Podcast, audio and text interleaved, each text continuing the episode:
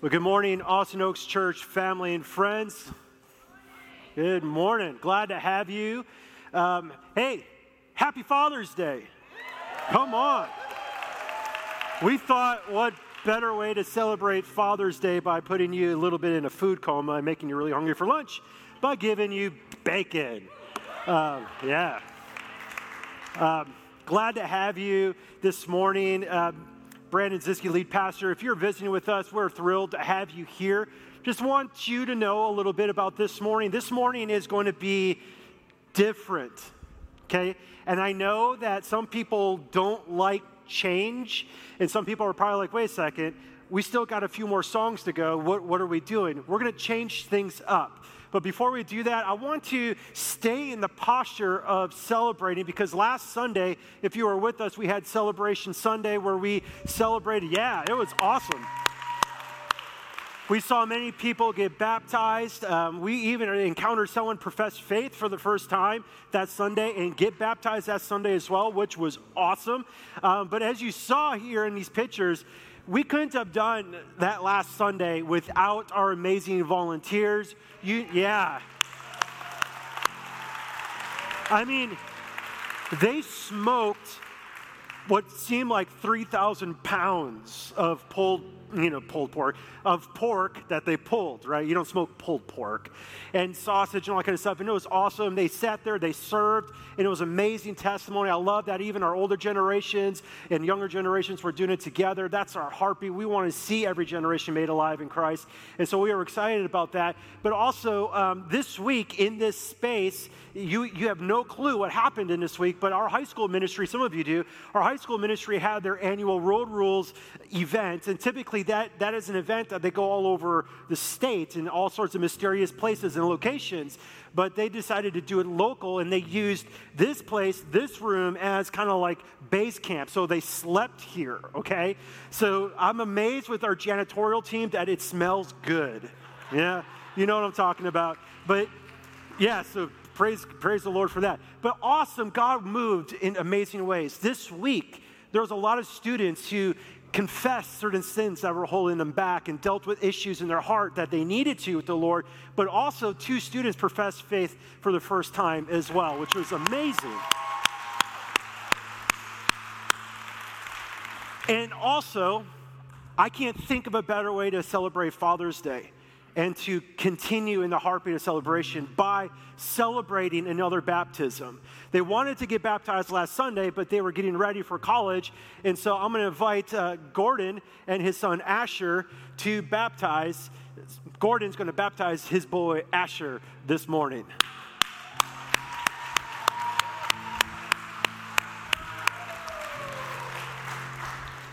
Love, love that we uh, get to do this. I got to to hang out with these guys on Friday afternoon and uh, talk to them a little bit. And Gordon said, You know, on Father's Day, I, I don't know if I'm going to be able to look at my son and make it through. So would you ask the questions? I said, Gladly. So we, we love baptisms here, and I, I loved getting to know Asher a bit and hearing uh, what Christ has done in his life. It's important for you to know that this is an outward testimony of what God has done inwardly in Asher in Asher's life. And so we're going to celebrate together. I'm going to ask him a few questions, and then Gordon, his dad, is going to baptize his son on Father's Day. Yes, yeah. So, Asher, do you believe that Jesus is God's one and only Son, and that he was sinless, and he came to earth, and he died on the cross, and then he rose on the third day? Yes. And have you placed your trust completely in him? The forgiveness of your sins only found in Jesus Christ? Yes. And uh, Asher, would you tell us just a little bit of what Christ has changed in you since He saved you? Uh, made me a lot more content. I used to like want things, but now I'm just content. And I want to give a special thank you to Stephen Hoffman, Lucas Jackson, and Miles Barrow for uh, helping me on my journey with Christ. Awesome. Let's praise the Lord for those guys discipling you. Very cool. So, contentment found in Jesus Christ because you believe He is enough for you. Amen. And so, why are you being baptized today? Uh, I just think it's time I show people. I've been thinking about it for a while, and uh, I just think it's time. Time to show people that you are a follower of Jesus Christ. Amen. All right, Gordon, you take it away, my friend. So, Asher, as your brother in Christ, I baptize you in the name of the Father, and the Son, and the Holy Spirit, buried with him in death, and raised to walk with him in newness of life. All right, praise God. Woo!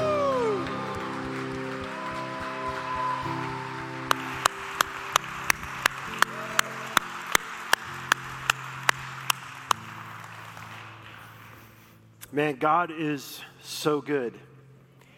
1 Corinthians 4:20 reminds us that the kingdom of God is not a matter of talk.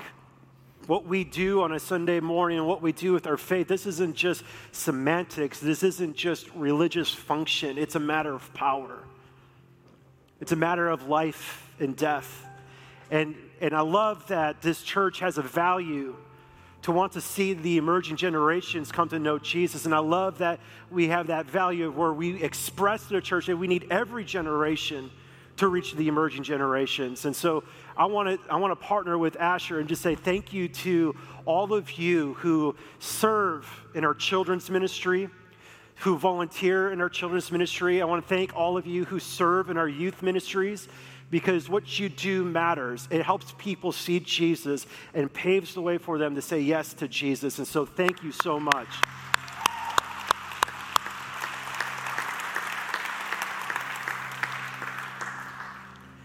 Worship is the most important thing that you'll ever do in this life.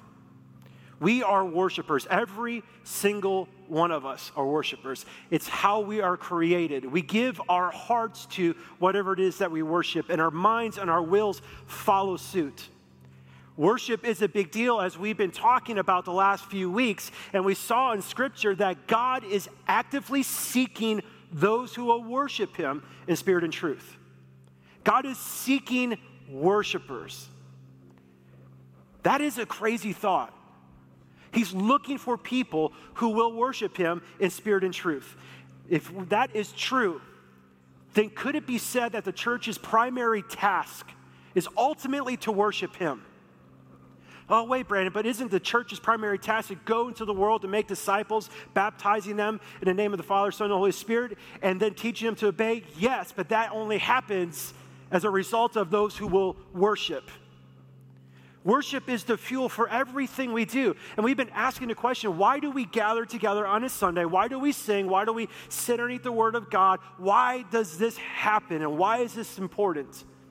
We've been discovering that worship shapes us, it conforms us into the image of Christ. When we come together, we are reminding our hearts where to place its trust, where to put its hope that we have one who is higher than any of our circumstances, than any of our situations. But this morning, I also want to talk about another aspect of why corporate worship is so important. We are shaped by worship, but we also need to realize that when we worship, when we worship in spirit and truth, it's then when we experience the victory that we have in Jesus. Yes, Jesus is victorious. Yes, he defeated death in the grave, absolutely. But can it not also be true that even when we profess faith in him, that sometimes we still aren't living victoriously? That we still battle sin and oppression and that we still struggle? Worship is where the battle line is often drawn because the issue is the heart. And we already know that Jesus came to give us life and life to the full, and we know that the enemy has come to steal, kill, and destroy. Worship in spirit. It's about worshiping with our affections, our souls, connecting to the truth of who He is. Worship is the battleground of faith. It's worship is how we stand firm in our faith. Worship is how we fight. And we need a community to be able to do that together. When we worship Him and remember who He is and remember who we are, and we remember the victory that Jesus has won for us, we begin to experience all of the promises of God, which are a yes in Christ Jesus, which is why we say amen to the glory of God. Everything of our faith, everything of our Christian life stems from this. So, what we're going to do this morning is we're going to do something where we're going to give you an opportunity to experience and to practice worship as battle. And I want you to think about something specifically. What burdens did you come into church with this morning? What problems are you facing? What in your life is causing anxiety? What is oppressive to you? What is causing fear? Where you're feeling hopeless or helpless? What are those burdens that you bring with you? On that card, that piece of paper that is on your seat as you walked in, I want to encourage every single one of you think of that one problem. Some of you, I know you're like, just one? and I want you to think about that burden.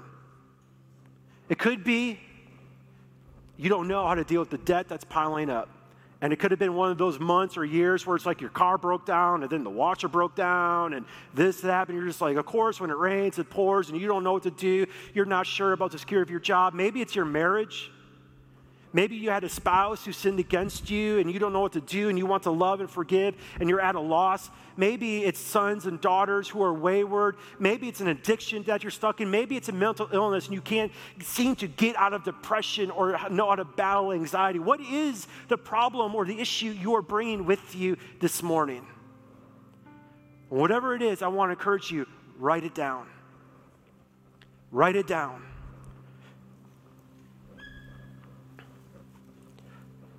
And the question I have is what do you do to solve that issue? Where do you go as a refuge? This morning, what we're going to do is we're going to worship God to deal with them. We're going to remember who He is. We're going to remember His promises. And we're going to praise Him for the guarantee of victory. Maybe not exactly how we expect it to go, the circumstances to be solved the way we want, but we already know what God will do because of his word and his promises. And I know this is so counterintuitive to how the world says this is how you should at- attack these problems. I know that many of us in this room, we go running to medicate our problems with our issues. To some of us, we drink too much. Some of us are stuck in, you know, let's just say some drugs or whatever it is, self medicating, relationships, binge watching, maybe cheating. And we might even start to believe that, hey, I deserve this because after all, this is really hard. We're going to run to Jesus.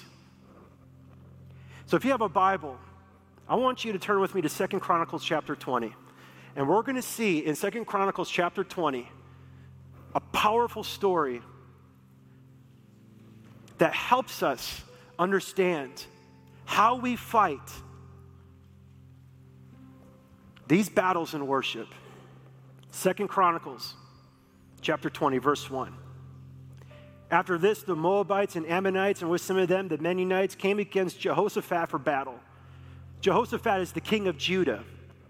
Some men came and told Jehoshaphat, A great multitude is coming against you from Edom, from beyond the sea, and behold, they are on your doorstep. Then Jehoshaphat was afraid. And he had every reason to be afraid. This is a great horde. This is an army coming from the east. They're advanced, they're much larger than you, and they're going to wipe you out. They are there. They will be here tomorrow, Jehoshaphat. You're the king. What do you do? Because your decision is going to have consequences on everybody else around you. Do you think he had reason to fear, to get a little anxious? And I love that scripture is brutally honest. The king of Judah was afraid. But I want you to notice what he did and what he did first. He set his face to seek the Lord. That's a passionate plea to worship him. And he fasted and he called a fast for all of Judah. And they all came together to seek help from the Lord. They all together came to pray in the fast and ultimately to praise Jesus, to praise God, to hear from his word. I mean, he got some bad news. And the first thing he did is that he set his face to the Lord. What do you do when you get bad news? Where do you go? when a significant problem is on your doorstep? Or maybe it's just arrived. What do you do when you get that horrible news that you or your loved one just got diagnosed with cancer? When you are about to lose that job, when she leaves you or when he leaves you, when the debt is crippling, what do you do? Where do you go? And yes, all of these problems matter. We're not making it trivial. We're not downplaying it. We're not going to give you some biblical Christian cliche thing. These things matter, they matter to God. God is our refuge, He is our ever present help. And He gives us these solutions. And when we say we, we worship as the means to fight the battle, that is not a cliche. That is God's grace given to us to know how to stand firm. He was afraid, he was terrified. And they came together, and we get a glimpse of what they did. Verse 5. And Jehoshaphat stood in the assembly of Judah and Jerusalem in the house of the Lord. And he said, O Lord, God of our fathers, are you not God in heaven? You rule over all of the kingdoms of nations, and in your hand are power and might, so that none is able to withstand you. Did you not, our God, drive out the inhabitants of this land before your people Israel and give it forever to the descendants of Abraham, your friend? Are you not God in heaven? He immediately is looking up. He's exalting God. He's looking to where God is. God is always high and exalted.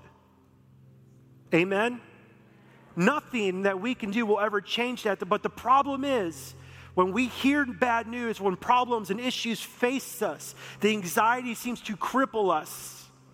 When the solutions are running dry, we tend to exalt our problems and our circumstances. We tend to either put them at the same level of God or above God. They're all encompassing because our eyes and our heart are completely focused on them. In that moment, Jehoshaphat does what even Jesus taught his disciples to do when they pray say, Our Father who art in heaven. Oh God, are you not the God in heaven? Are you not sovereign? Do you not control them all? Are you not powerful? He's preaching to himself, he's preaching to the nation. And of course, the answer is yes. When we worship God, when we come together as brothers and sisters in Christ, we are exalting Him. We are putting Him in His rightful place. And I don't know how any other way to say it. He is in his rightful place, but we tend to lower him in our lives. We tend to place other issues up there. So when we come together to worship, sometimes when I'm struggling, I need you and you and you to exalt him, to stir me up and we collectively come together and we collectively seek our face and say, God, are you not the God in heaven?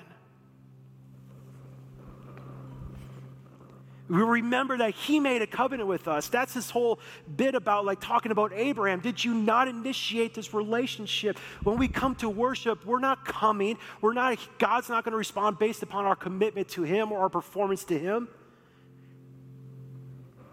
He allows us to come and worship because of his commitment to us. He made that covenant. He is faithful to that. He's faithful to you. He cares. He's compassionate.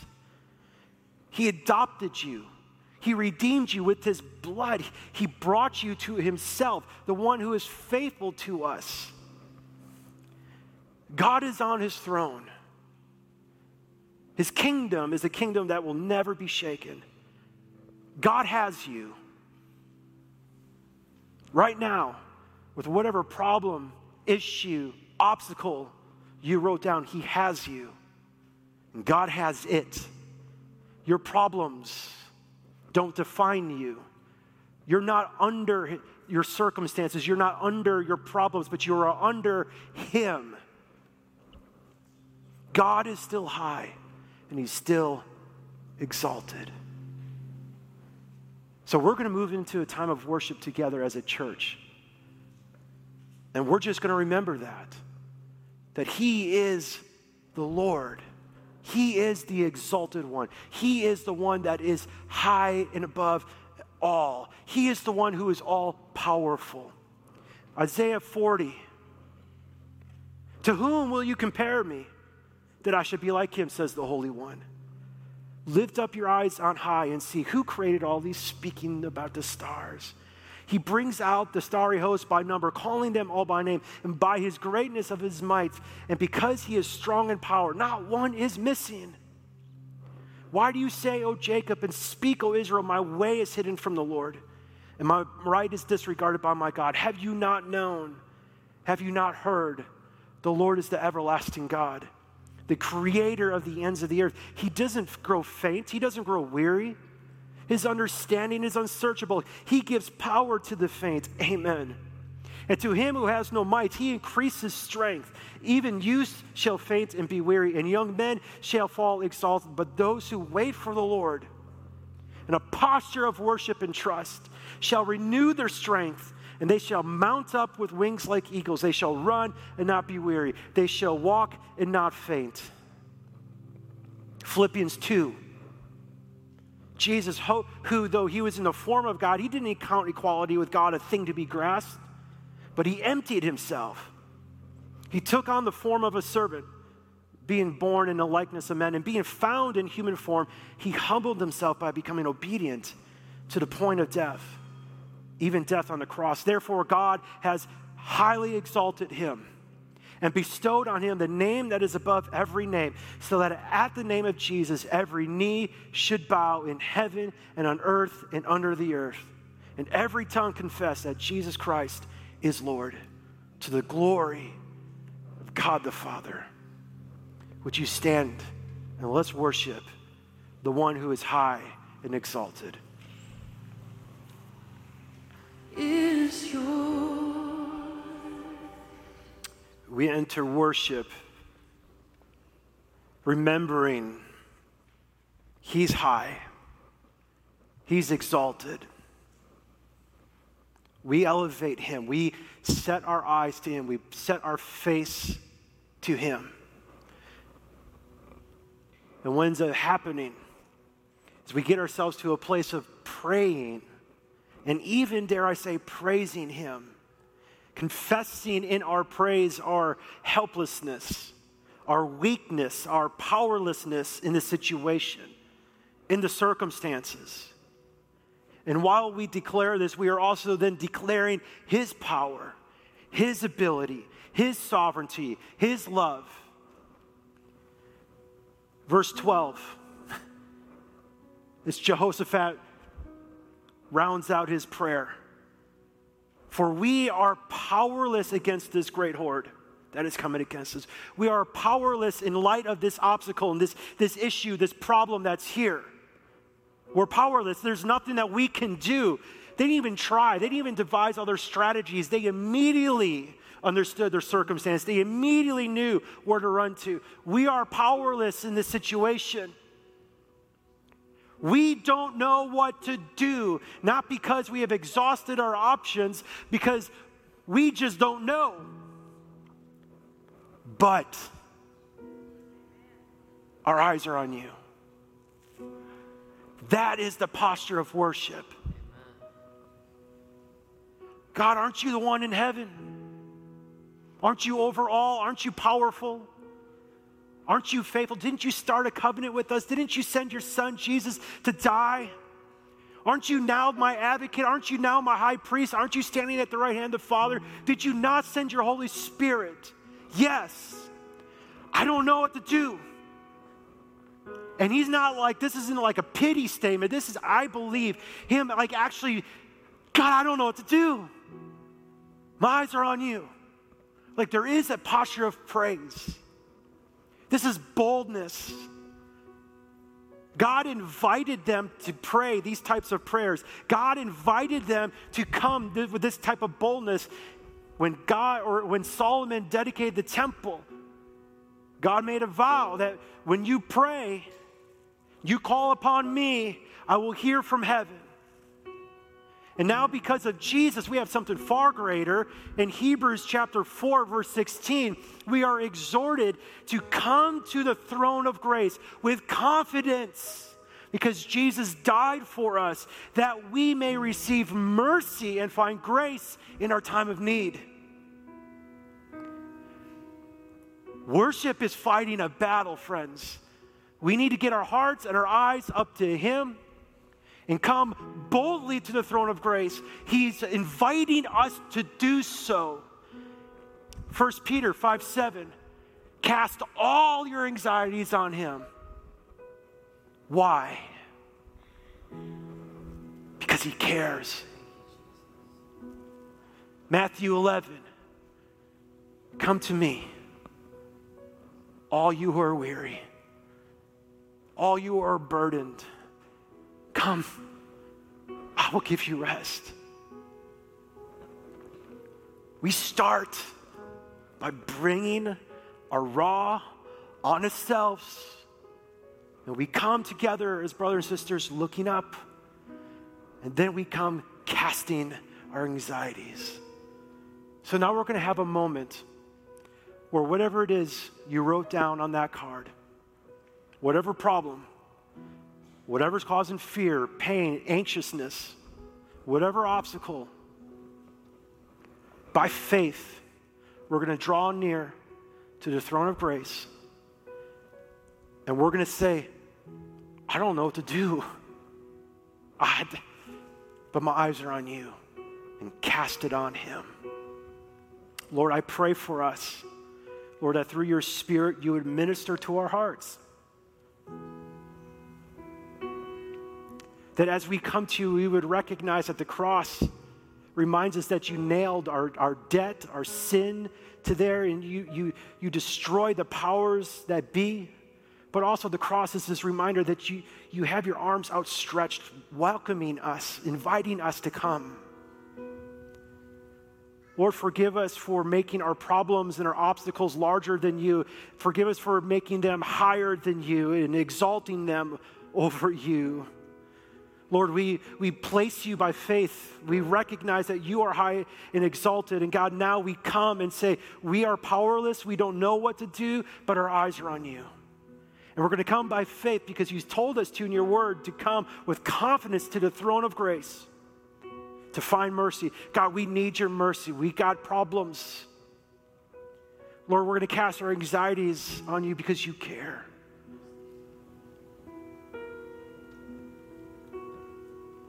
So, Lord, would you work and meet in our hearts? So, friends, I want to encourage you. When you're ready, we're going to sing some songs, and I want to encourage you to be patient because there's a lot of people in here. We got thumbtacks here, and someone will pass them out for you. I want to encourage you to bring that issue, that obstacle, to the cross. And when you do, be worshiping by faith, be reflecting on who He is. And when everybody's done, we'll, we'll come back together.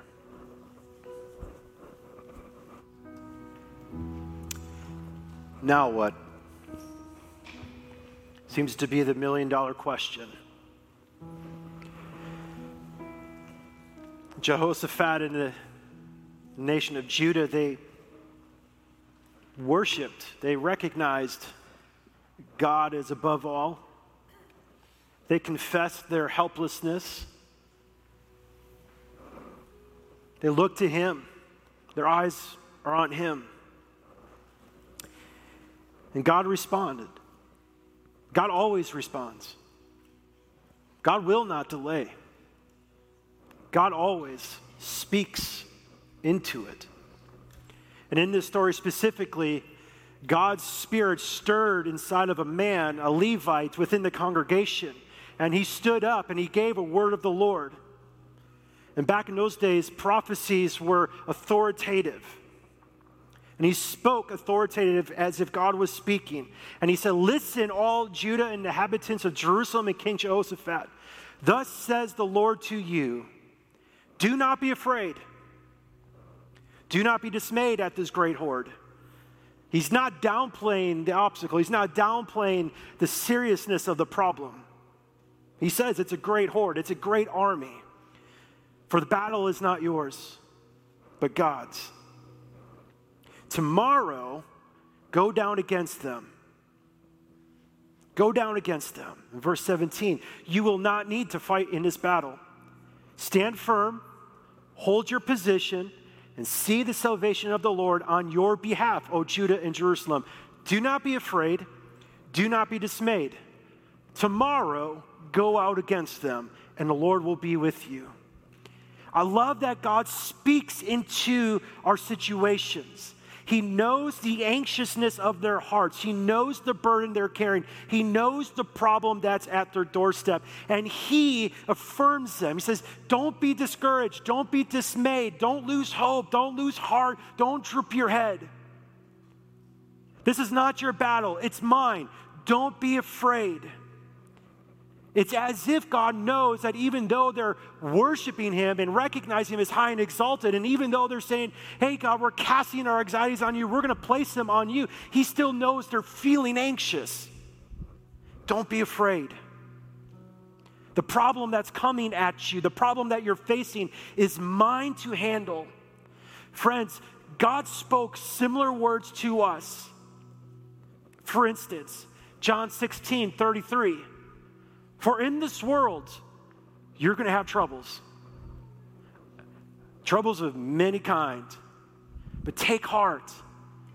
That phrase, take heart, don't be discouraged. Don't be dismayed. Take heart. I've overcome the world. The battle is mine, in other words. We're reminded in Romans 8 can anything, what shall separate us from the love of Christ? Tribulation, distress, persecution, famine, nakedness, danger, sword. No, in all these things we are more than conquerors through him who loved us. Don't be dismayed. Don't be discouraged. Don't lose hope. Don't lose heart. For I'm sure that neither death nor life, angels nor rulers, things present nor things to come, nor powers, nor height, nor depth, nor anything else in all creation would ever be able to separate us from the love of Christ. And previously in Romans 8 28, Paul even said, And we know that those who love God, all things work together for good. It might not work exactly how we want it to work out, it might not be the plan that we want it to be, but we know because God said He will turn all things out for good. And we know that no matter what comes against us, if God is for us, if God is for us, who can be against us? Now, I know that some of you are like, well, what solution is that? It doesn't fix the debt problem, doesn't fix the marriage problem, doesn't fix the health problem. It gives us a peace that surpasses all understanding. We get the peace of Christ, and in that peace, we're able to actually find a deep seated joy, a place of rest, even though we're still feeling all of the things. We're able to be conquerors. Like, this is why Jesus even said in um, John 14, 27, that peace I leave you, my peace I give you. I don't give as the world gives. Let not your hearts be troubled, neither let them be afraid. The peace of God is a significant thing. He is with us. He will make a way. He will turn it out for the good. He does care. He does see. He has overcome the world. He is above all. He won't let you fall completely. He will comfort you in your sufferings with the same comfort that Jesus got in his sufferings. Now, this doesn't mean we do nothing and we just let go and let God. God told him, tomorrow, go out to the front line. Well, wait, wait, God, I thought you said that I don't have to. You're right, but I still want you to face the problem. Tomorrow, go out to where the battle is. Tomorrow, go out in the front. Stand firm, hold your position, and watch what I'll do.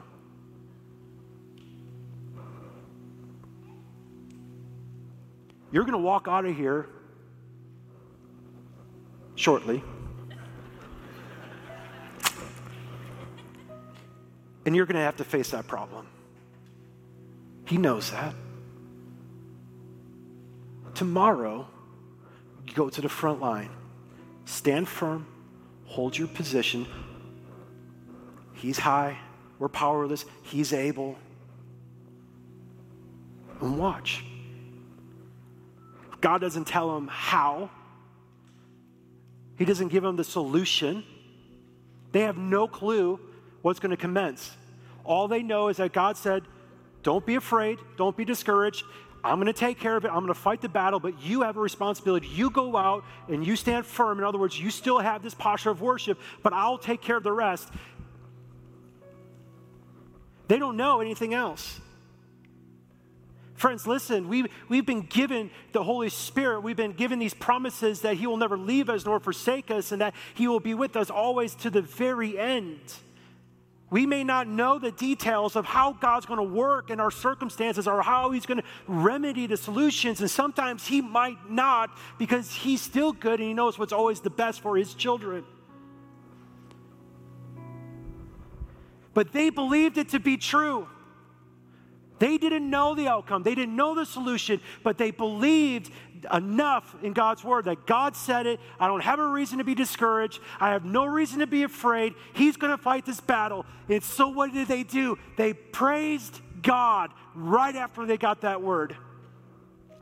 Before the battle, they didn't wait for the solution to worship Him. They worshiped him when they heard the problem, and they worshiped him after God said, This is what I'm going to do. They're like, praising you. Tomorrow hasn't come yet. They're praising God as if he's victorious, as if he's going to hold true to his word, which God is faithful to his word. His word was enough Church, this is the struggle. This is where we wrestle with with worship is that sometimes we come in our corporate gatherings, we hear the word of God, and we go, "Yeah, I don't know, that's not actually a good solution to my problem." What good does God's peace actually do in my circumstance? What good does bringing my problems on Jesus actually do? In this world you will have trouble, but take heart, I have overcome the world. In fact, in John 5, 1 John 5, we're told that there's this faith that overcomes. who is it that overcomes the world? The one who believes that Jesus is the Son of God.